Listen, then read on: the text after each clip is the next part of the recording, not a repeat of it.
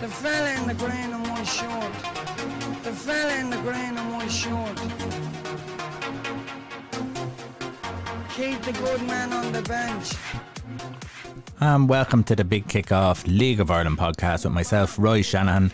And joining me as usual is Nathan Doyle from thebigkickoff.com and Jared Mulreany, owner of the League of Ireland.com. Now, a story that broke today and may have surprised quite a few people was the news that Danny Mandroiu is set to leave Dalymount and Bohs for a move to Shamrock Rovers. So, Nathan, can you tell us a bit more about this move?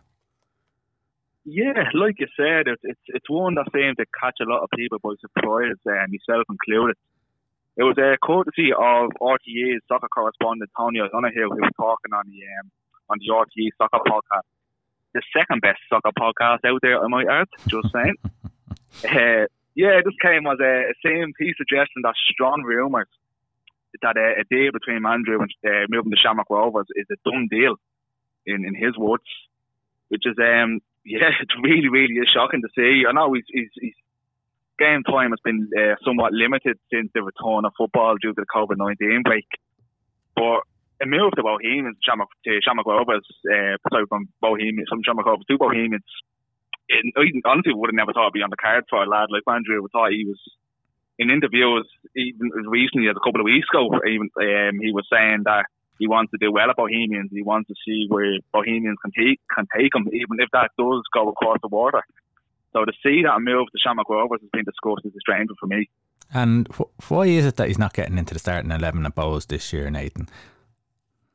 I think you have a lot of good young players there, especially in the midfield. Like we've talked about uh, Grant, Twardek, Lunny, Ward, well not Ward, not Ewan.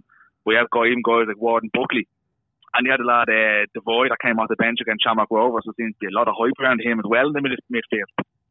So you have these lads, and Andre Ward up top too. We have these lads in the attacking uh, ends of the pitch up Bohemians that are just so consistent and they're performing on a consistent basis. You can understand why you're not going to take them out. Uh, personally, I, I'm a big fan of them, but it is understandable when you see these lads. Like for me, I thought Twardek has been probably Bohemians' best player this season, along with Danny Grant. So they're two lads that were occupying two of them attacking positions. It's just it's just the depth that seems to be at Bohemians and good young talent is just too much at the moment. He doesn't seem to be getting much game time anyhow, even coming on as a substitute to make much of an impact. There, there isn't that and else to it other than just there's better players there at the moment. Look, uh, a lot as well. I think a lot of the word going around. I don't know the guy personally, and I, I've never even obviously he's never been affiliated with any clubs or no, like or, or support or anything. But there always is a bit of a word going around that the attitude is a little bit of an issue. You have guys even uh, down at St Kevin's when he was playing um, for St Kevin's boys before he moved to Brighton, and then he got his move back home to Bohemians. That also said that that said that look the ability on his day, and on his day he is a cracking player, but the attitude can't let him down. And it's it, we sort of seen it coming out. I know, look, we have the key things like social media and his ability on the pitch separate. But he's like recently on social media, like starting arguing with frontline workers and things like that. So the same, it doesn't to be the most level-headed uh, young I think to say the least. So that can also be a problem that Keith Long could be looking at, and he, could, he might not want that around some of the younger lads coming in as well. Yeah, Jared, is it a good move for both Danny Mandroiu and Shamrock Rovers? Or what way would you see it? Um, to be honest, it's a good move for him. Um, there's no doubt any young player going um, offered a contract at, at Shamrock Rovers, which is um, arguably one of the best teams in the country. It's a great contract for him if he can get it. Um, I'm a bit surprised by it, to be honest. Um, as yourself and Nathan alluded to there, Mandroiu seems to have a, an, an, attitude problem. That seems to be the word on the street. Um, for me, he was probably one of the players of the season last season. Um, definitely would he, he definitely would have got Young Player of the Year for me. Um, yet look, there seems to be an issue there. Um, for Shamrock Rovers, uh, it's hard to know. They seem to be bringing in an awful lot of midfield players. Uh, now I know Greg Bolger is injured. Um, they could lose Jack Burns, so maybe they're looking at it in that sense. But they have a lot of midfielders there at the minute. But look, it's a great move for him. There's no doubt about that. He is, he is a very talented player. But um, I think everyone thought that after his season last year at Bohs, they were expecting another season again this year, something similar. And after that, it was a case of he he was moving back to England or back to the UK anyway. So look, it's it's a surprising move. Um, he hasn't played. He's got very little game time this season. Uh, I know this season is very strange with it being a truncated season with uh, so little games, and he hasn't really got into a flow or a rhythm. But there's other players have seemingly, you know, stepped ahead of him. So look, if that's his if that's his option, there's no better club in the country than Shamrock Rovers, and good luck to them. If you don't mind, if I jump in, lads, with a quick little question for you. You think he'd get into that Shamrock Rovers midfield, like with the likes of, uh, we know, like Byrne might leave, but there at the moment, you have Byrne, Finn, McEneff, Green, O'Neill, even someone like Dylan Watts, they can't get a game, and he's a fantastic player at Shamrock Rovers. Would you, would you slit, slot him in to that midfield that's currently there? It very much depends on his attitude, Nathan. If his attitude is all wrong, he won't get within a nas's roar of it. Um, but if he if he puts his head down, gets stuck in, yeah, his attitude is right. Like when he came to the Bulls team last season, everything seemed to set. He seemed to settle down. He got into the team early. Everything went well. Obviously, he has a couple of issues regards kind of discipline. He got sent off a couple of times. Got sent off in the I think the FAI Cup semi-final. Um, so that didn't help their cause. But look, it depends on the player. Like it's really up to him. It, his career can go uh, one of two ways. He can, if he knuckles down, gets stuck in, and sees the move to Shamrock Rovers as a, as a great chance, he has the he has the opportunity to do well. If he goes in with the attitude that he seemingly has at Bohs, he won't be there long. Yeah, no, and I, I do think that you mentioned there, Jared, Jack Byrne could very well move out there, and that might be his opportunity. But that, that doesn't guarantee anything. As you said, attitude has to make sure that he stays there and he, he becomes a big part of it. Now, Jared, there was only one game to start the week off with and uh, to discuss, and that's something I predicted weeks ago. After a 5 1 defeat to Drogheda on Monday night and Bray knocking three past them with no reply, Cabinteely have finally started to crumble. They have, haven't they? Um, I kind of predicted it. I didn't. I, to be honest, I didn't predict that they'd have the season or the crumbling as they're having the last few games. They've been quite poor. Um, it's been quite dramatic, you know, hasn't it? Like from the start that they've had. Has, yeah, it has. It's very dramatic. As we said, I think the, the last time we mentioned, we talked about Cabinteely. They were just after um, losing. I think it was UC, or was it UCD they lost to, um, our Bohs in the cup. Um, they, they just they had played Longford during the week. They had a great result. They came back and they lost heavily to UCD. But look, you kind of expect that they're a part-time team playing two games in a week is is a, is a diff, is a difficult thing. They went to Bohs, lost in the cup, and since then, now to be fair, they played two of the more strongest teams in the division in Bray and Drogheda. They were the two teams that most of us would have predicted would have been up there at the top of the table at the start of the season. But to lose heavily in both games, now both games were away from home. I know there's no crowds, but still uh, they still have to travel. Um, it's not fair, Bray and Drogheda, but playing two two games like that and to ship eight goals, it's not great. It's it's it's a poor it's a poor run of of uh, results. But the only thing is, when you look at the table, they're still not too far away. They're only a point off Drogheda at the top of the table, so it's not disastrous from that from that respect. Um, they have to play at Athlone, Shamrock Rovers two, then Galway United, Galway United, and Wexford in the next four games. So it's not inconceivable they can get back on track. But it was a poor set of results for Cabinteely, there's no doubt. And I'm sure uh, Pat Devlin isn't too pleased. Yeah, Cobh also gained uh, a couple of victories over the weekend, taking a big scalp with uh, league favourites Drogheda and also beating Shamrock Rovers 2 by a single goal. Nathan, there's quite a few teams. There's it leaves six teams separated by only three points, and I suppose if any any of them can put four or five wins in a row or four or five wins out of six together, it could see them claim that top spot because it's it's that short season syndrome, isn't it?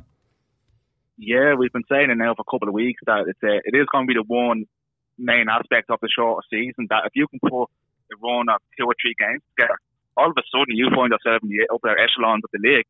But vice versa, if you lose one or two games, you're going you're, you're going to nosedive quickly. It's just the way it is. Yeah, like I said, from fourth place to sixth place, there's only three points between them. So like it really is going to be a, a tight sprint to the finish. And like if you have someone like Cobh Ramblers who we we probably tip there's no decent mid table team, they're going to be tough to play against, but fans didn't finish fifth or sixth. All of a sudden, they find themselves one or two wins or one or two draws away from like decent teams around them, and they're going to be pushing up for playoffs. And that's just the way the way it's going to be. Like, and like even the teams ahead of them, there's some there is some decent teams ahead that we thought would finish in the playoffs. But look, you don't know. You really don't. I personally, I didn't think Cabinteely would get beaten twice over the weekend, but it's just the way it's going to be. Like there is no rubber games in the league now at the moment in the Premier Division or the Fourth Division, so it is going to throw up some mad results. So if you're someone like Cobh Ramblers, it's definitely a situation that you would have bit someone's hand off at the start of the season for. Yeah, um, Cabinteely have Athlone this weekend, so they really need to to turn things around and get a win there. If they if they don't get the, the three points under their belt this week, uh, you could see them free fall and confidence shattered. But one team whose confidence has gone in the complete opposite way is Galway, and they've had two fantastic wins away, one against Athlone, and of course an informed UCD. Jared John Caulfield starting to turn things around. Yeah, he's uh, done well, but you have to look. You have to take all these results in uh, you know perspective. They beat Athlone um, before the uh, UCD get results. Now they should they, they should have been expecting to beat Athlone, um, but they made hard work of it. To be fair, they got a penalty, went one 0 up, and then the game was still in the balance until one of the Athlone players got sent off, and Galway went on and won comfortably. Now, to be fair, the game against UCD during the week was a big surprise. Um, UCD were after coming off uh, a massive win against Wexford over the weekend when they won 8 0. So, it, it, but it's very hard to put back to back performances together. So, I think Galway United, look, it was a great result. There's no taking away from it. Um, John Caulfield has made a few changes. He's, but their confidence has come back, especially in defence. They're, they've kind of kept clean sheets, which is good to see. Um, and Mikey Place and Enda Curran seem to be getting the goals up top, so it's a good it's a good sign. Um, it's always good to win to win games. They've won two in a row. Um, they're making steady progress. Um, they're six points out of the playoff places. It's not inconceivable that they could grab one of those, but they, they need to keep winning games. Um, that's their biggest problem now at the minute. They need to keep winning and hope that teams above them slip up. Um, so it's not it's not particularly in their hands as yet. But look, they've done very well. Uh, John Caulfield has come in. He got a bit of a reaction in the cup game against Shell. They played well in that for a period of time until they wilted near the end. But yeah, they've done they've, they've done excellent. They have Shamrock Rovers too, Wexford and Cabinteely in the next few matches. So yeah, the opportunity is there. If they keep winning those games, they could put pressure on the top six. Yeah, and it's said three points separating uh, six teams, so uh, anything's possible. And teams are going to be beating each other left, right, and centre, so there is a chance mm. for them to catch up as long as they can put a, a, little bit of a run together. But confidence is everything, and, and he's certainly breathing that at the moment. Now, on Saturday afternoon, the weekend's big game was in Tallaght for a forgettable Dublin derby. If there was ever a game that does be fueled by the fans, this is the one, Nathan. Yeah, big time. Uh, I think a lot of us are starting, even fans and players alike, we're starting to get used to it in a weird way of fans not being there. But this was the one even game that I watched myself and said, Jesus, you missed the fans for this one. it's, it's I, I know a lot of games, like, we're in the League of Ireland clubs up and down the country, the fan bases are fantastic. That's what won the league, it's the passion of fan bases. But when Shamrock Rovers and Bohemians meet, it's it's a different level altogether. Like, you saw it, the atmosphere is part and parcel of the game you could have a 10 minute spell when nothing's going right in the game, and all of a sudden, one bad tackle goes in, and the stadium is up in arms. The players are back motivated. There's all there's, there's a buzz back to the game. Where it was really missing that, I thought it was really missing that bite of a Dublin, of a, a typical Dublin derby that you'd expect in the league. And I think a lot of it, well, probably most of it, has to be put down to the lack of fans in the stadium. Like, I know you don't be looking for, for a dirty game anything, but there's one or two like you know right tackles and one like you know a couple of bit of handbags which I don't expect. But it just simmered down straight away, and the game went back to a plodding pace. Like a lot of the game, especially in the second half, the ball was going out play for throw ins and stuff for free kicks. It was just very stop start, and it just it lacked the real gravitas that you're that you're used to on the occasion. Jared, Jack Byrne last year, he kind of he was the main man last year. This year, is he having the same impact? Probably not. Um, but I suppose that's more down to tactics from the teams they're playing against. Like as you know, like Rovers over the last few games, especially against uh, Shelbourne and against Pat, the midfield is very packed.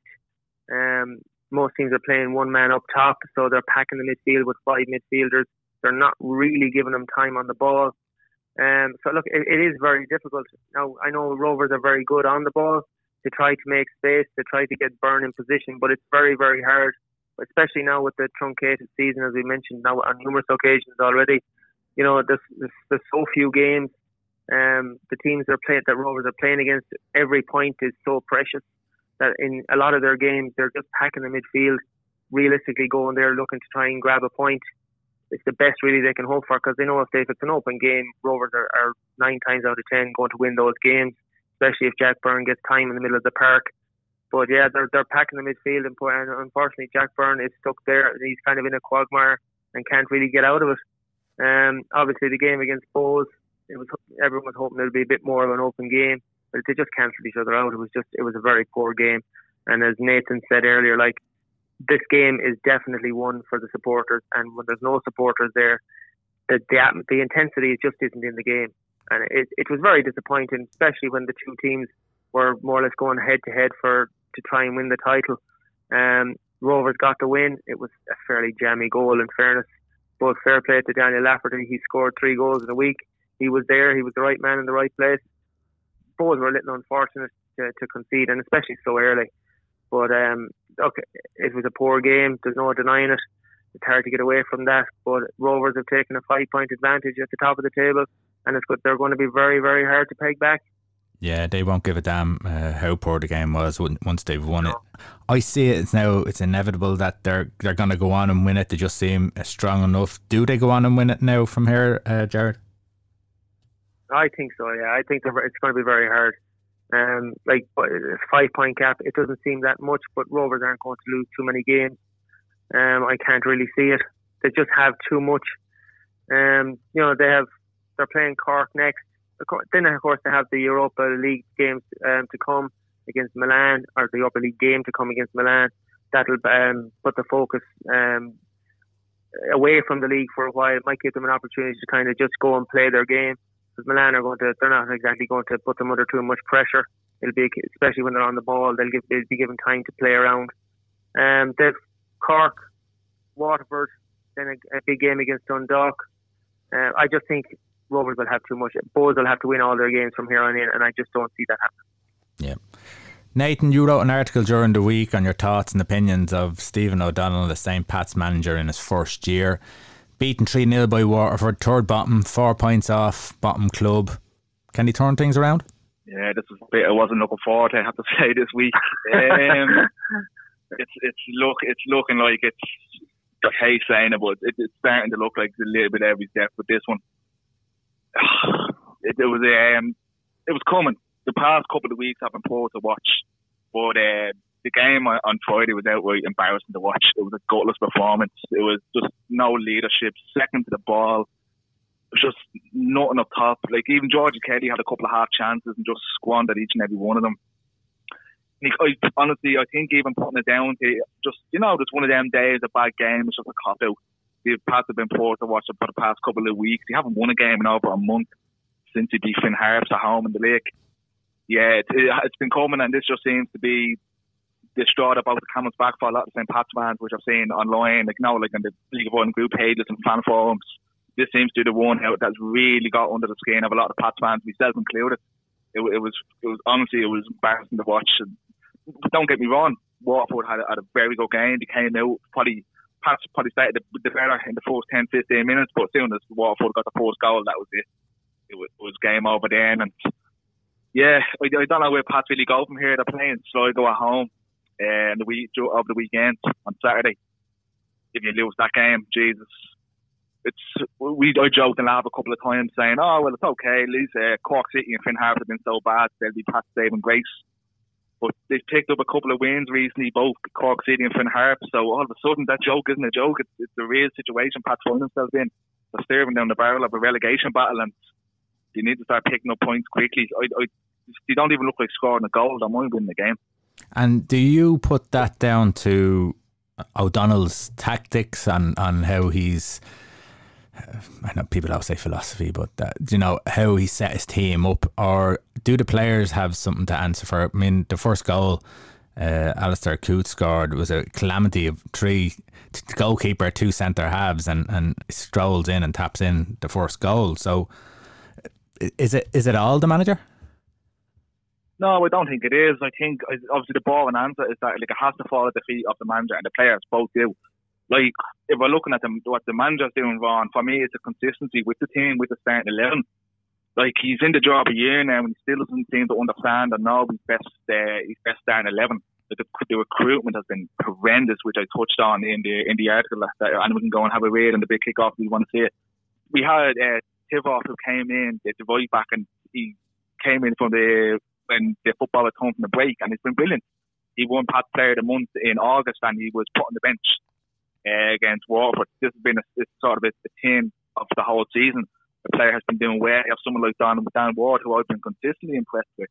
I thought he's had a very good run of games, but he still can't seem to find himself in the starting 11. Like the consistency of it's just all over the place. Like there's just different players in each and every week. I couldn't even begin to tell you who was going to be in the starting 11 now for the game against Sligo So that's down to the manager, but then down to the players. Like there's like a lot of games have just been mistakes by the likes of Brendan Clarke, Luke McNally at the back. Is a very good young player, but for just one reason or another, the mistakes are really starting to creep into his game in the past couple of weeks. You have lads that performing outright at all, like the push on George Kelly. He had a host of chances against Waterford, didn't put one of them away. Again, we mentioned Chris Forrester on the show a couple of times. It's just been a shadow of a form myself he just looked like the players just don't want to play for O'Donnell, which is strange because these are the same players that didn't want to play for Harry Kenny.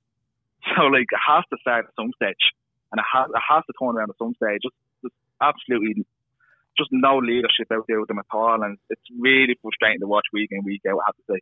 Jared, this is painful to listen to. Uh, you, you, let's get let's get let's get your uh, opinion on Pats and Stephen O'Donnell because obviously players win you and lose you games, but uh, how much of it is down to Stephen O'Donnell?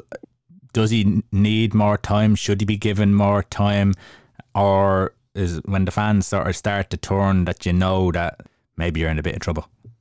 Um, should he be given more time? Look, I don't know whether he should or not, but does he need more time? You'd have to think so. Um, with with the results and the way that like they're not playing very well. They haven't been playing very well for weeks. Um, I just can't seem to get my head around the whole Georgie Kelly um, situation. Um, Stephen had worked with Georgie before at Dundalk, so he knew him well. Um, himself and Robbie Benson, um, they, they they're living together in Dublin. They're they're former teammates, so I think he look he was looking at that and thinking, look, Georgie's coming in. He's a, he's a proven goal scorer. He'll get us goals, um, but he, he hasn't really produced. Now what the reason for that is, I really don't know. I think a lot of it was service in some in some of the games, but as um, Nathan said there, like that he had chances on Friday night and didn't take them. I just think that he's trying too hard to accommodate Georgie Kelly in a forward role rather than uh, Georgie suiting the system or suiting the way he wants to play. Because uh, when St. Pat's played Dundalk in the opening game after the restart, St. Pat's were excellent. They were they were the better team. They should have beaten Dundalk. They played with, as, as uh, Nathan alluded to, David Titov was excellent in that game. Dan Ward, they, you know, they were brilliant. The two, the two of them up top, and even the likes of Jordan Gibson was fantastic. But Gibson hasn't really showed anything since that game.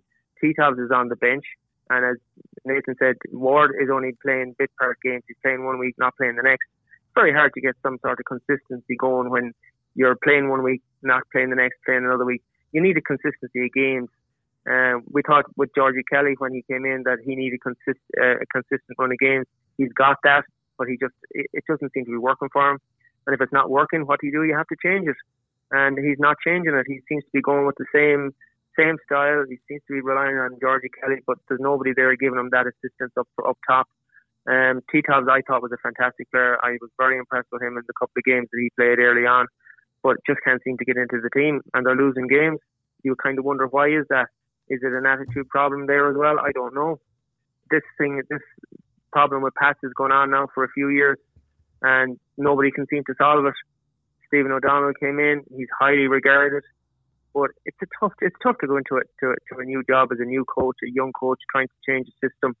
Like as everyone's seen this week, even with Stephen Kenny, and um, he's going in trying to change the whole um, way of playing with the national team, and it's going to take time Stephen O'Donnell will he get that time? It's hard to know. Um, Pats are in serious trouble if Cork and Harps get on a run. Pats are in big trouble. Uh, and could you really see St. Pat's getting relegated to the first division at the start of the season? I didn't. No, and when you look at Liam Buckley now at Sligo, how he's turned things around, they're up into third place on 15 points, four points ahead of Pats. And you you kind of think, is it be- not because of the managers that are there? Is it because there's a little bit of impatience at the club and are not willing to give it time? And, and again, Nathan, it's one year down the line. Is it just impatience from yourself, or has Stephen been probably worse than the previous two managers, in your opinion? Uh, look, I hate the whole thing out of a revolving door system with managers at a club. But answer your question, yeah, I have. Um, I was frustrated under where Harry Kenny. I thought maybe Kenny could have got a, a, bit more time in the job because he was sort of let go because of a bad uh, result the way they used to be in the FAI Cup and it was a normal performance in the day. But if you look at the league, he was it was starting to slowly come together. So I thought Kenny was sharpened a little bit, but with O'Donnell, um, yeah, like it's it, it is it's actively getting worse as the week goes on. Like I know myself, if you can sort of put results to one side a little bit, you can see improvement, and if you can see what the vision is and what's gonna what's going on and what sort of players he's looking at, but you can't. Like I couldn't tell you what the vision is for the club or what the like I know I can't like I said like it's the all the emphasis on his philosophy. I couldn't tell you what that is. I couldn't tell you what the starting eleven's to be. So um, I think if you're to look at that, you're going to have to say it, it, it is it's, it's the worst regime than what Harry Kenny had. Because with Kenny, at least you could sort of have a look and say what like, the style of the play wasn't the best to watch, but you, you knew what he was going for, and you sort of knew what players he was uh, accommodating and what players he was going to put into the team. But with this one, you haven't a clue. It just seems like it's just a lottery every week of what's going to come up and what's going to happen. I'd like to see Stephen succeed. It, it was a fresh, uh, fresh appointment when he came in. It was a good young manager. It wasn't just it was another recycled League of Oil manager. So I would, I think I'm not just going to come in here and just like bash him for the sake of bashing him. I actually want Stephen Kenny to succeed. And I was happy enough when he came in as the manager. I thought it could have been a, a way for fresh ideas and fresh just a fresh set of eyes in the club because it has been a club going downhill like since not even since Liam Buckley left. Like Buckley left under a whole a cloud of unrest and frustration. So it's just it is it's just a shame to see because I'd hate to see Pats fall into the into the routine of just recycling a just recycling managers and just becoming of revolving door system with managers that just aren't going to walk out.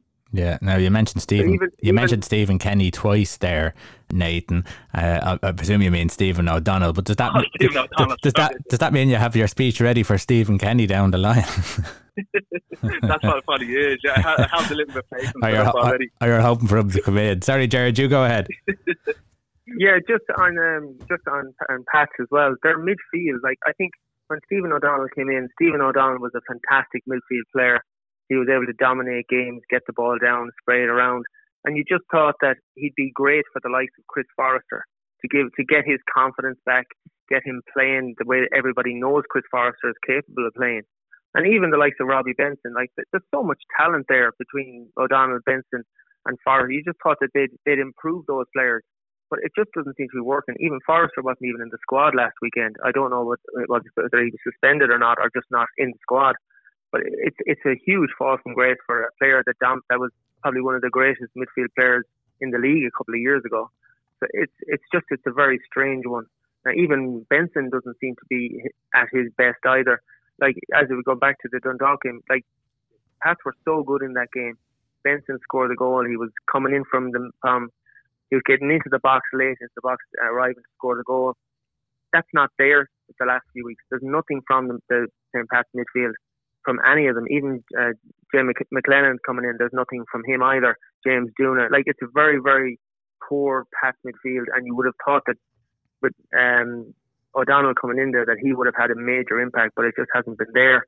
Whether that's down to the players or the the, the coach, I re, uh, it's hard to tell, and only time will tell. But it's just if it, if they get themselves into a, a real disaster situation, as, as Nathan said, they're playing Sligo next Sligo are on such a roll, you really can't see Pat getting anything out of that game. Um, so I think if you know, if Cork get a result, Finn Harps get a result, St. Pat's are bottom of the table. Where do they go from there? I can't see um, Garrett Kelleher sticking with Stephen O'Donnell if they end up in the relegation spot. I can see Stephen being out in, out in his ear very, very fast. Yeah, Nathan, do they do they have the facilities to stream their own games for next season? nobody mess. Nobody mess. We'll leave that there.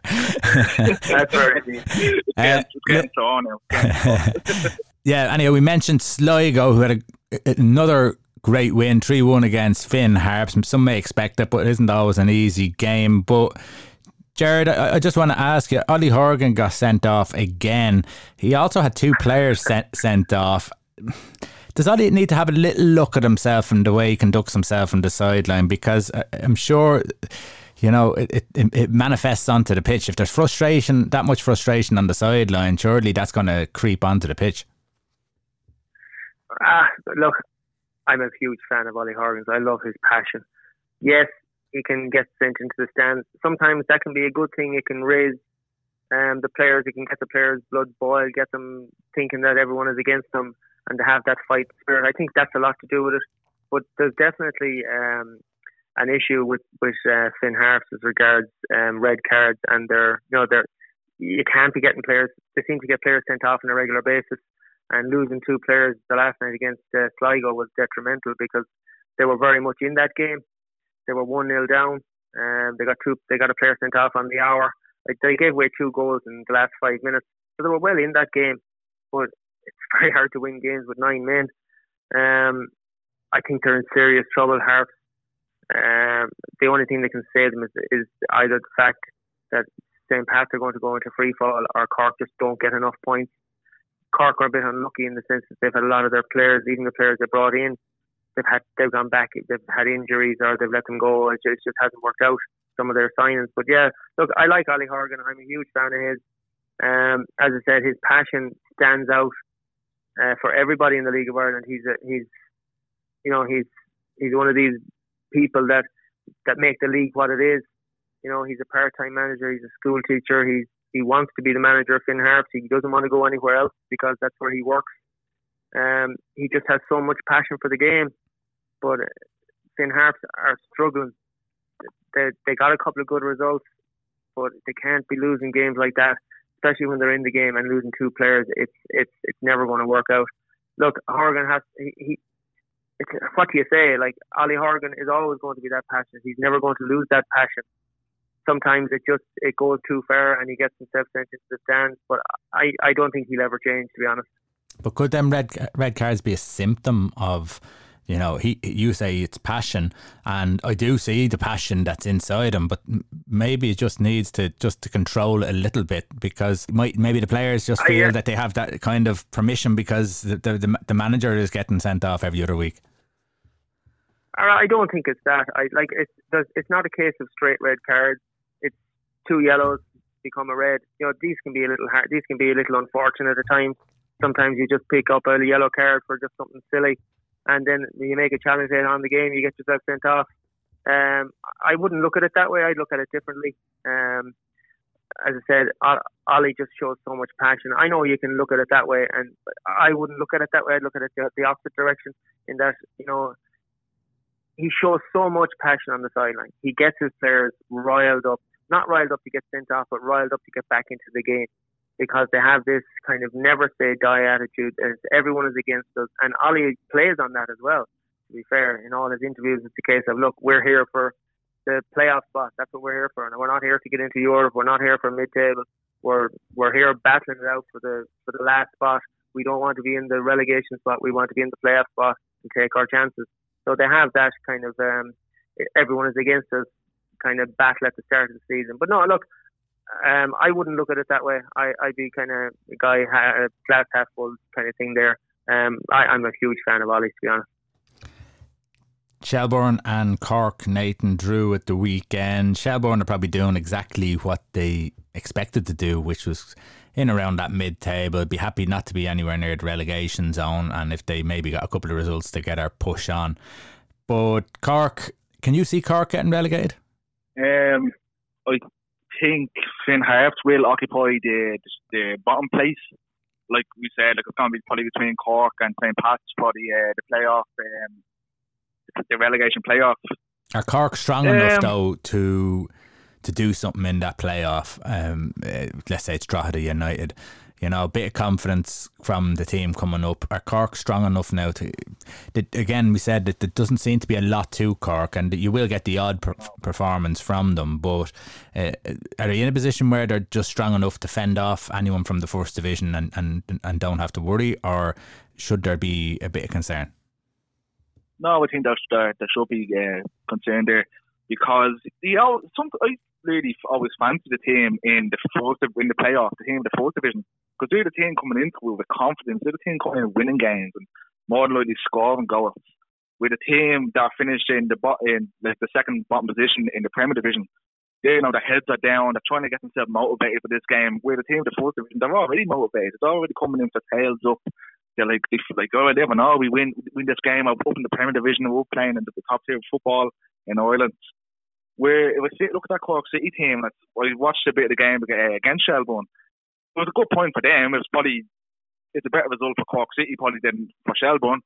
But performance wise, there's nobody that really stood out for me, and there's no like, there's nobody again. I think I've said it a couple of weeks now that you can look at that Cork City team. They're going to take the game with a scruff of the neck and drag Cork City to a result, or drag them to a draw, drag them to a win.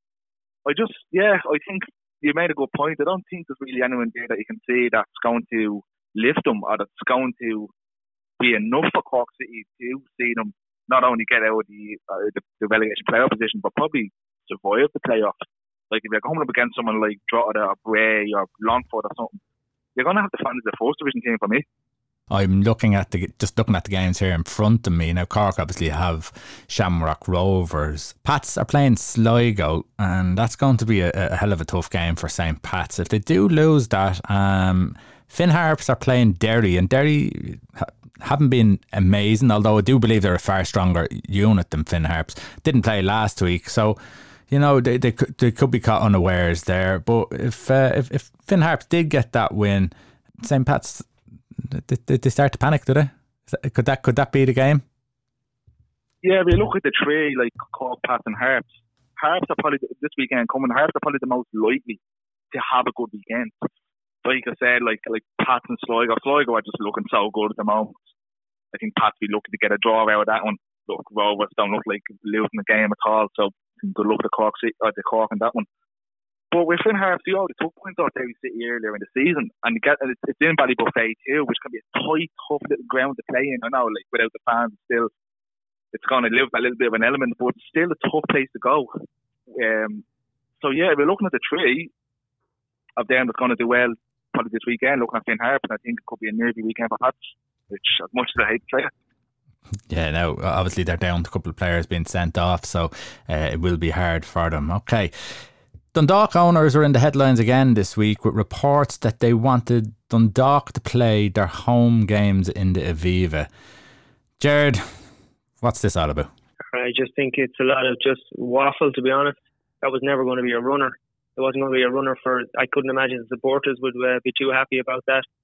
Um, like it's just there's a lot of waffle going on with the, their their, their chairman, um, Bill uh, Hulsizer. I, it seems to be a lot of talk. Kind of this kind of talk has come out now the last few weeks that they wanted to go to a player friendly in, in, uh, against Celtic and play an under 19 team against St. Pat's. I, I really couldn't see this being a runner. I even couldn't see the FAI letting that be a runner.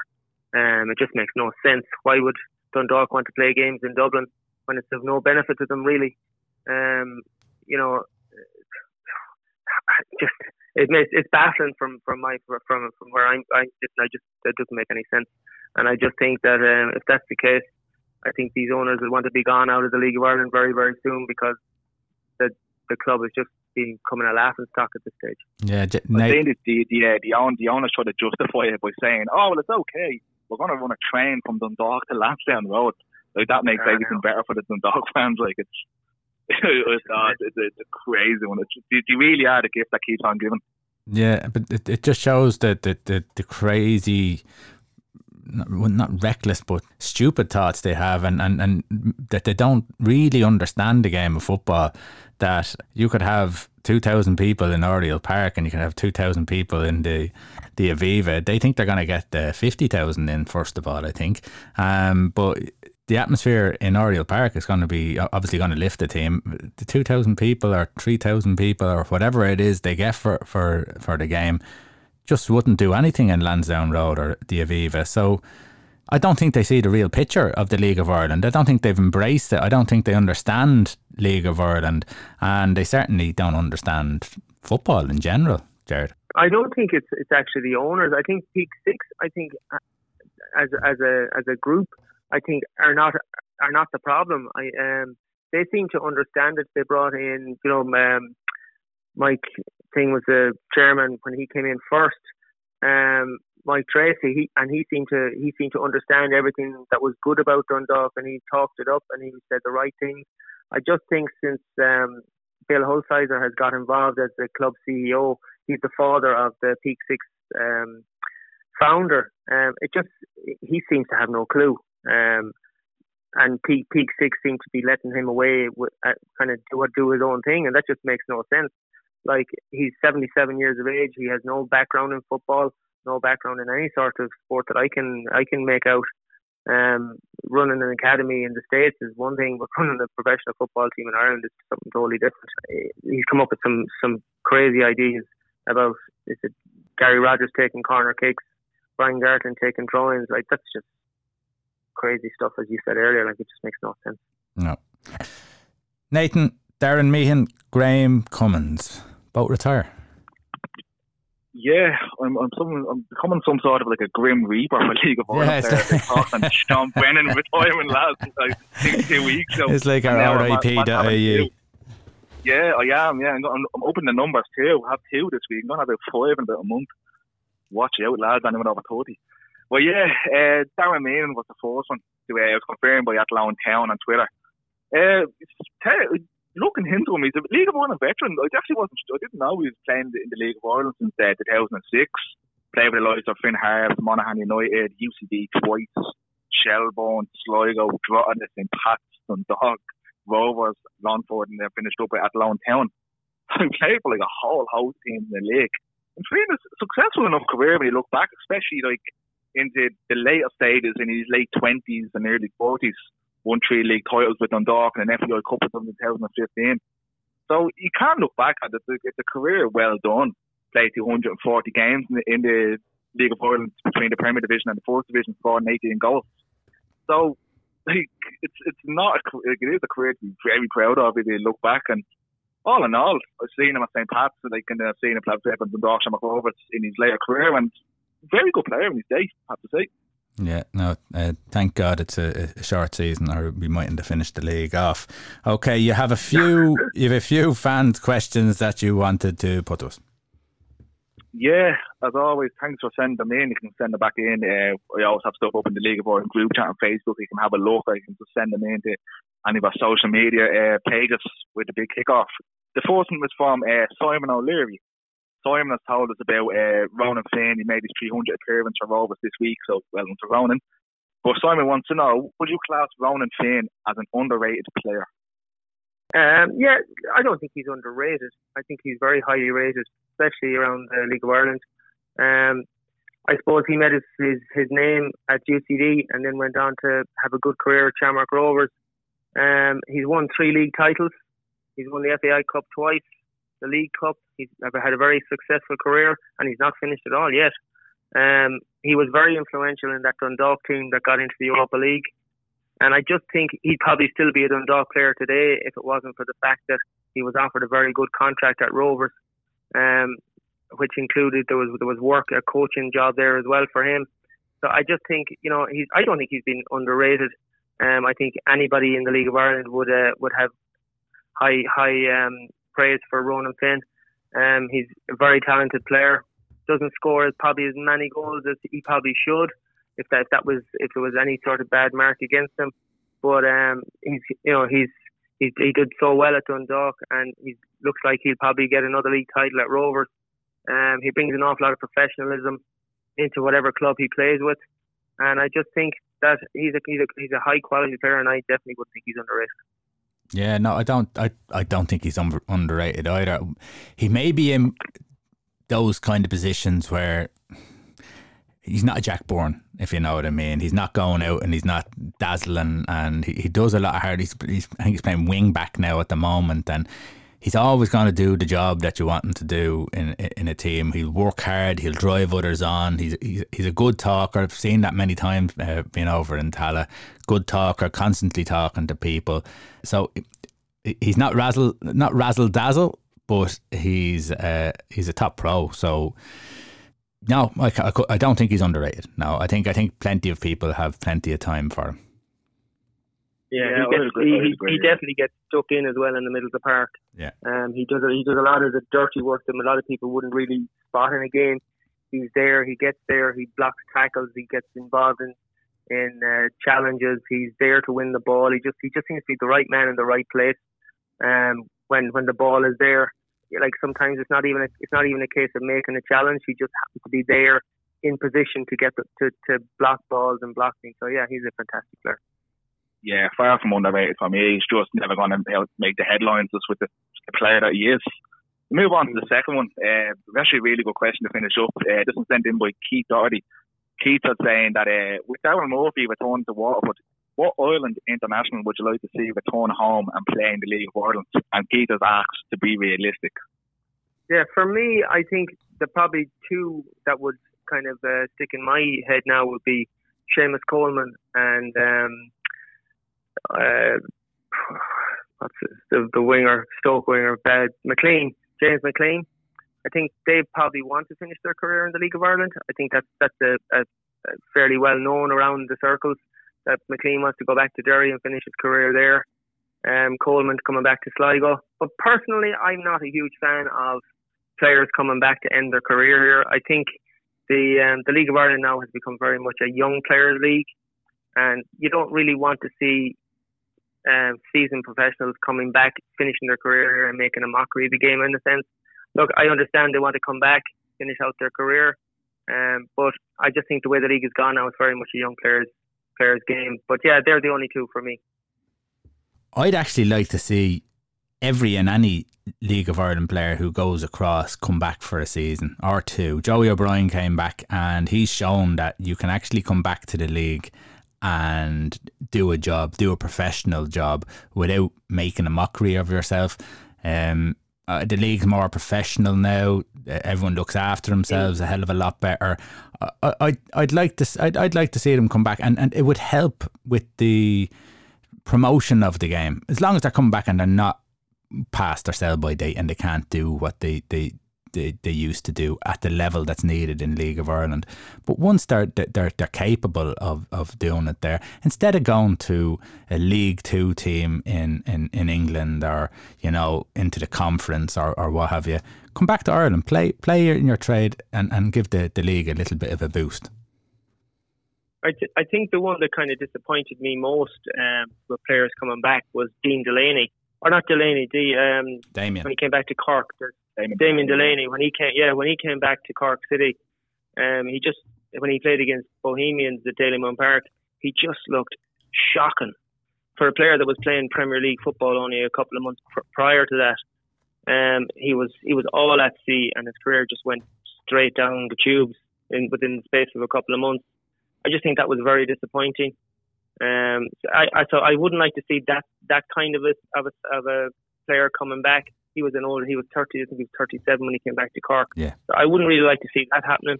But look, if he, if uh, the likes of uh, Seamus Coleman or uh, James McClean came back at 34, 35 years of age, still had a year or two left in them, and were still playing at a high level, yes, definitely, I have no issue there. And as you said, Roy, you know, look, they bring an awful lot of experience to the game that they can pass on to the younger generation. I'd be in favour of that. But definitely wouldn't like to see the likes of a Damien Delaney coming back. It's just I, I was it just it didn't look good for the league when they're bringing back a player like that. He got a fairly good deal at Cork at the time, and he just didn't. He certainly didn't produce any. Yeah, totally agreed. Totally agreed. Uh, Nathan, yourself. I'm actually before I say mine, I'm surprised nobody mentioned Wes. I thought, I thought Hoolahan was a model to come up in this one. No, it's, it's strange that this is the first person that honestly came into my head. So I said, I'll go with him. Uh, Cillian Sheridan. I don't know why Cillian Sheridan came into my head. Played uh, three games with Ireland in 2010. He's just been floating around the middle of Europe at the moment. Just played, played in the likes of uh, Poland, Israel, Cyprus. Just all, he's been all over the shop ever since leaving Celtic. I don't know why. Yeah, I don't- Just, just, Yeah, I don't think I don't think he wants to come back though. no, no. I, I follow him on Instagram, and he does the odd little, you know, like Q and A and everything. And the- the question does come up every now and again with the returns at League of Ireland, and he just seems happy enough, just floating around the school teams in Europe and making a few bob doing that. Yeah. No. Yeah, he said. Yeah, he ju- he just seems to enjoy. He, he kind of wants to. He he's living his life through football. So I think he's happy enough just to keep playing around the world and just and just enjoy playing and seeing the seeing the world at this stage of his career. Yeah. Yeah, yeah. fair play for him, in fairness. Okay, thanks very much for those questions. That's uh, great. And again, uh, get in contact with uh, through the big kickoff 96.4 at gmail.com or through any of our social media. Uh, or if you see Nathan around, tap his shoulder. Okay, lads, thanks very much. Uh, we, we'll talk to you again next week.